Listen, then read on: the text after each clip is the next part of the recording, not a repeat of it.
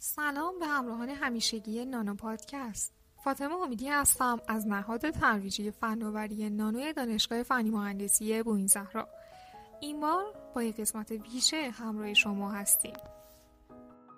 من هم سلام عرض می کنم به علاقمندان حوزه نانو. بنده محمد هاشمی هستم و این بار با یک پادکست ویژه به مناسبت تولد آقای ریچارد فایمن در خدمت شما عزیزان هستم. و قراره که تولد پدر علم نانو رو همراه شما عزیزان جشن بگیریم. همیشه برای من جالب بوده که دانشمندا چطور می‌تونن مسائل سخت فیزیک و شیمی رو درک کنن. یعنی واقعا ضریب هوشیشون از ما بالاتره.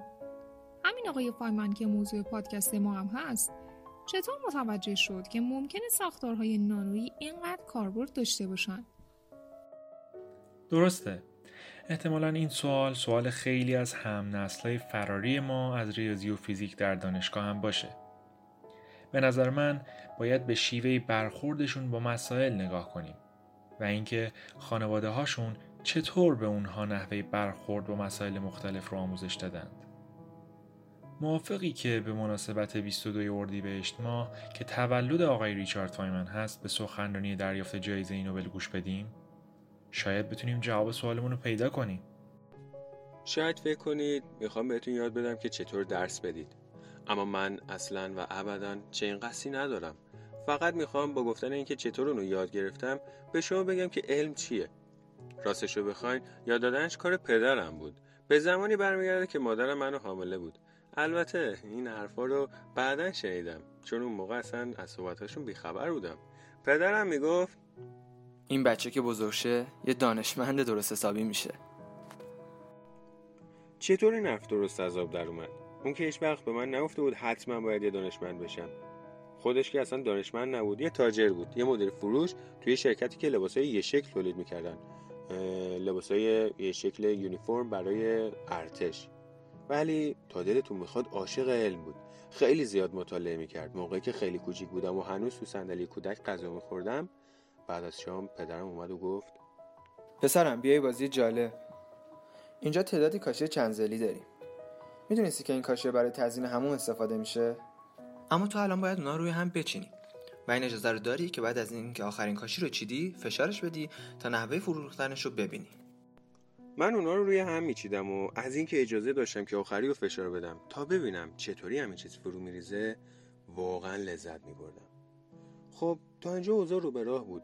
اما بعدا بازی ما پیشرفته تر شد باری کلا پسر باهوش من روز چند تا کاشی رنگی آوردم تا به مرحله بعدی این بازی برسیم تو باید یک کاشی سفید، دو کاشی آبی، یک کاشی سفید، دو کاشی آبی و همینطوری رو هم تا آخر بچینی.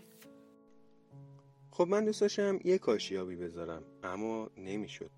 این قانون بازی بود. حتما باید دو تا میذاشتم.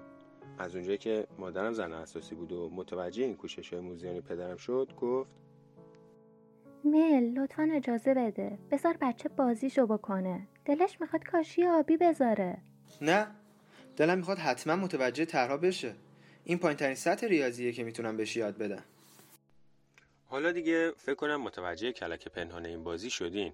اول بچه رو گرفتار بازی می‌کنیم بعد آروم آروم چیزهایی که ارزش آموزشی دارن و به اون تزریق می‌کنیم. اگه هدفم این بود که بهتون بگم ریاضی چیه تا حالا باید گرفته باشید. ریاضی پیدا کردن طرحهاست. خب آموزش پدرم خیلی برام موثر بود. اولین کس موفقیت از این آموزش موقعی بود که به مهد کودک رفتم. ما در مهد کودک چیزایی رو به هم میبافتیم. به ما می‌گفتن کاغذهای رنگی رو مثل نوارای عمودی ببافیم. و از بافتن اونها طرحهایی پیدا کنیم. معلم مهد به قدری از کار من متعجب بود که نامه به خونمون فرستاد و اعلام کرد این بچه یک کودک استثنائیه. چون قبل از بافتن می‌تونه تجسم کنه که طرحش چه شکلی میشه و بلد طرحهای پیچیده و شگفتانگیز درست کنه. معلوم میشه که بازی کاشی برای من خیلی موثر بود. وقتی که بزرگتر شدم با دوستام تو مزرعه داشتیم بازی می‌کردیم.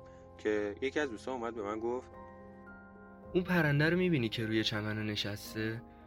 می‌دونی اسمش چیه؟ من گفتم هیچی از اون نمی‌دونم. اسمش باسترکی گلو قهوه‌ایه. پدرت به تو چیزی یاد نداده؟ توی دلم به اون خندیدم. پدرم قبلا به من یاد داده بود که اسم هیچ چیز درباره اون پرنده به من یاد نمیده. اون به من یاد داده بود که اون پرنده رو می‌بینی؟ اسمش باسترک گلو قهوه‌ایه توی آلمان بهش Halzenfugel میگن و در چین Chung Ling. ولی اگه تو همه اسمای اون پرنده رو بدونی هنوز چیز زیادی درباره اون پرنده نمی‌دونی. فقط می‌دونی که مردم اونو چی صدا می‌کنن. ولی باسرک آواز می‌خونه. به جوجاش یاد میده که چطوری پرواز کنن. و در تابستون کیلومترها پرواز می‌کنه و هیچ کس هم نمی‌دونه که راهش از کجا پیدا می‌کنه. تفاوت اساسی وجود داره بین اسم یک چیز و اون چیزی که واقعا وجود داره. حالا که بحث به اینجا رسید دلم می‌خواد چند کلمه درباره واژه و تعریف براتون بگم. یاد گرفتن واژه ها خیلی لازمه اما این کار علم نیست. البته منظور من این نیست که چون علم نیست نباید اونو یاد بدیم. ما درباره اینکه چه چیزی رو یاد بدیم حرف نمی‌زنیم. درباره این بحث می‌کنیم که علم چیه. اینکه بلد باشیم چطوری سانتیگراد رو به فارنهایت تبدیل کنیم که علم نیست. البته دانستنش خیلی لازمه. ولی دقیقا علم نیست. برای صحبت کردن با همدیگه باید واژه بلد باشیم کلمه بلد باشیم و درست هم همین است. ولی خوبه بدونیم که فرق استفاده از واژه و علم دقیقا چیه. در این صورت می‌فهمیم که چه وقت. ابزار علم مثل واژه ها و کلمه ها رو تدریس می‌کنیم و چه وقت خود علم رو یاد میدیم.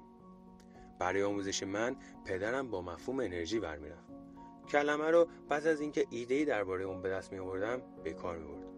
کاری رو که می‌کرد به خوبی یادمه. یه روز به من گفت سگ عروسکی حرکت می‌کنه چون خورشید میتابه. من جواب دادم نه خیرم. حرکت اون چه ربطی به تابیدن خورشید داره؟ سگ برای این حرکت می‌کنه که من کوکش کردم. خب چرا می‌تونی فنرش رو کوک کنی؟ خب چون غذا می‌خورم. چی می‌خوری رفیق؟ من گیاه ها رو دوست دارم گیاه ها رو می‌خورم گیاهان چطوری رشد می‌کنن؟ گیاه ها رشد می‌کنن به خاطر اینکه خورشید میتابه بهشون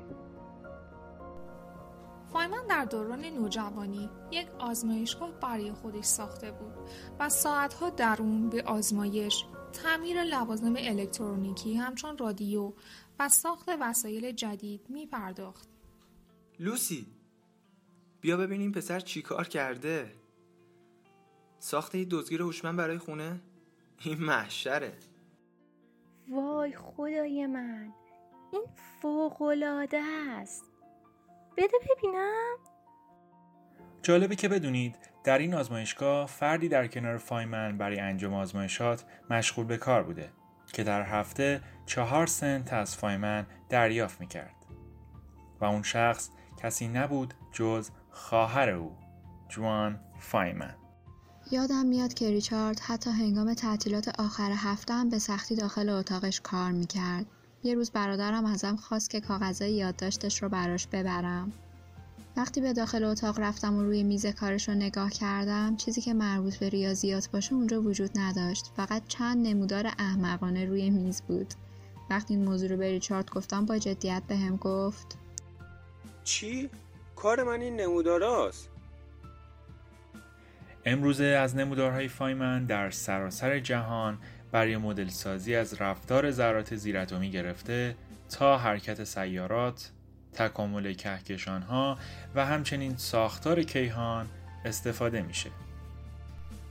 فایمن در سن 17 سالگی با دختری آشنا شد به نام ارلن. البته اونها به طور رسمی نامزد نبودن زیرا اون تنها 15 سال داشت.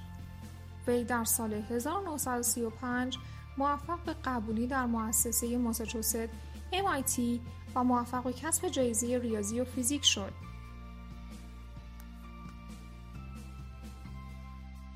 و اما پس از ده سال بعد شوکی بزرگ و دردآور. دلشکستگی. از دست دادن یار 25 ساله خود به دلیل بیماری سل. اما مدتی بعد اون با این مسئله کنار اومد و زمانی که روی پایان نامه دکترای خودش در حال تحقیق و جستجو بود با دعوتنامه وارد پروژه‌ای مهم و فوق سری شد. دعوتنامه برای پیوستن به جمع دانشمندانی که مشغول اجرای طرح ساخت بمب اتم بودند. خود فایمن ماجرا رو اینطور روایت می‌کنه. خب مبحثی کاملا متفاوت بود. معناش این بود که پژوهشی که تو دست داشتم و آرمان زندگیمو ناتمام بذارم و به این کار بپردازم کاری که فکر می‌کردم پرداختن به اون برای حفظ تمدن انسانی ضرورت داره. لازم شد در این باره با خودم مناقشه کنم. اولین واکنش این بود که میل نداشتم اون چرا که بهش مشغولم و ناتمام بذارم و به این کار نامتعارف بپردازم. از سوی دیگه تمام مسائل اخلاقی مربوط به جنگ هم مطرح بود. البته خیلی هم به من مربوط نمی‌شد. اما چون می‌دونستم چنین سلاحی چیا خواهد کرد و ساختن اونم غیر ممکن نبود پس تولید می‌شد. وحشت زده شدم. هیچ قرینه در دست نبود که اگر ما اونو تولید نمی کردیم طرف مقابلم اون رو نمی‌تونست بسازه. بنابراین همکاری کردن واجب بود.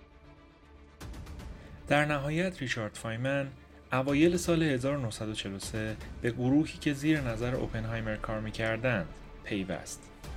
او در ادامه داستان اینطور تعریف می کند درباره مسائل اخلاقی مربوط به ساختن بمب اتم باید نکاتی رو یادآور بشم انگیزه اول من برای شرکت در طرح ساختن بمب اتمی خطر آلمان فاشیستی بود که منو وادار به فعالیت در این رشته کرد.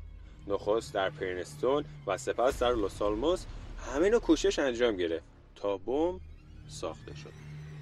در تحریزی مجدد بمب سعی شد که قدرت تخریب اون به بالاترین سطح ممکن برسه. طرحی بود که جملگی در پیاده کردن اون نهایت سعی و تلاش رو به عمل آوردیم. واقعا با هم دیگه همکاری کردیم. مانند هر طرحی از این دست چون تصمیم به اجرای اون گرفته شده بود حد اکثر تکاپو برای دستیابی به موفقیت به عمل. بخش آخر گفتگوهای ریچارد فایمن یک اعترافه اعترافی تلخ. اما شجاعانه که به نظر می‌رسه برای خودش هم خوشایند نیست. او کسیه که بزرگترین تحولات رو در علم فیزیک به وجود آورد. جزء تاثیرگذارترین دانشمندان علم فیزیک کوانتوم بود. اما با این وجود او هم دچار چنین خطایی در تشخیص و تصمیم گیری شد. به نظرم انسان همیشه گرفتار این دست خطاها بوده و خواهد بود. اینکه بر اساس یه سری عوامل و ملاحظات تصمیماتی رو بگیره و با خیال راحت مشغول اجرای این تصمیمات بشه قافل از اینکه این تصمیمات بر اساس یه سری عوامل و پیشفرض‌های اتخاذ شده بود و شاید این عوامل و پیشفرض‌ها بعد از گرفتن اون تصمیم از بین رفته باشن. برگشت به عقب و بررسی مسیری که طی شده و تصمیماتی که گرفته شده جز الزامات و بایدهای یک زندگی موفقیت آمیز و به دور از حسرت و پشیمونیه. کاری که اگر من ریچارد فاینمن انجام داده بودم شاید چنین فاجعه انسانی در اون وسعت و شدت هیچ وقت اتفاق نمیافتاد متاسفم و اما حادثه فضاپیمایی چلنجر که تنها پس از 73 ثانیه پس از شروع ارسال این شاتل به هوا دچار حادثه ناگوار شد و با نشت سوخت از آن منفجر شده و این پروژه با شکست سنگین روبرو شد. آقای ریچارد فایمن نقش کلیدی در پیدا کردن دلیل نشت سوخت شاتل داشت و اون رو با انجام یک آزمایش در یک مناظره تلویزیونی در مقابل مهندسان ناسا واشرهای لاستیکی برای درپوش های مخازن سوخت فضاپیما عنوان کرد. این دانشمند بزرگ متاسفانه در روز 15 فوریه 1988 و پس از تحمل رنج سرطان در سن 69 سالگی دارفانی را ودا گفت. سپاسگزارم که شنونده یه قسمت دیگه از نانو پادکست های ما بودین. امیدوارم که خوشتون اومده باشه. لطفا با لایک و دنبال کردن از ما حمایت کنید و انرژی های مثبتتون رو برامون ارسال کنید. گویندگان این قسمت بانوان فاطمه امیدی، غزل آزادی و حدیث مسکرا آقایان محمد هاشمی، آریا وسوق، علی نریمانی و امیر حسین الماسی تهیه و تنظیم امیر حسین الماسی. شما رو به خداوند منان میسپرم موفق باشید.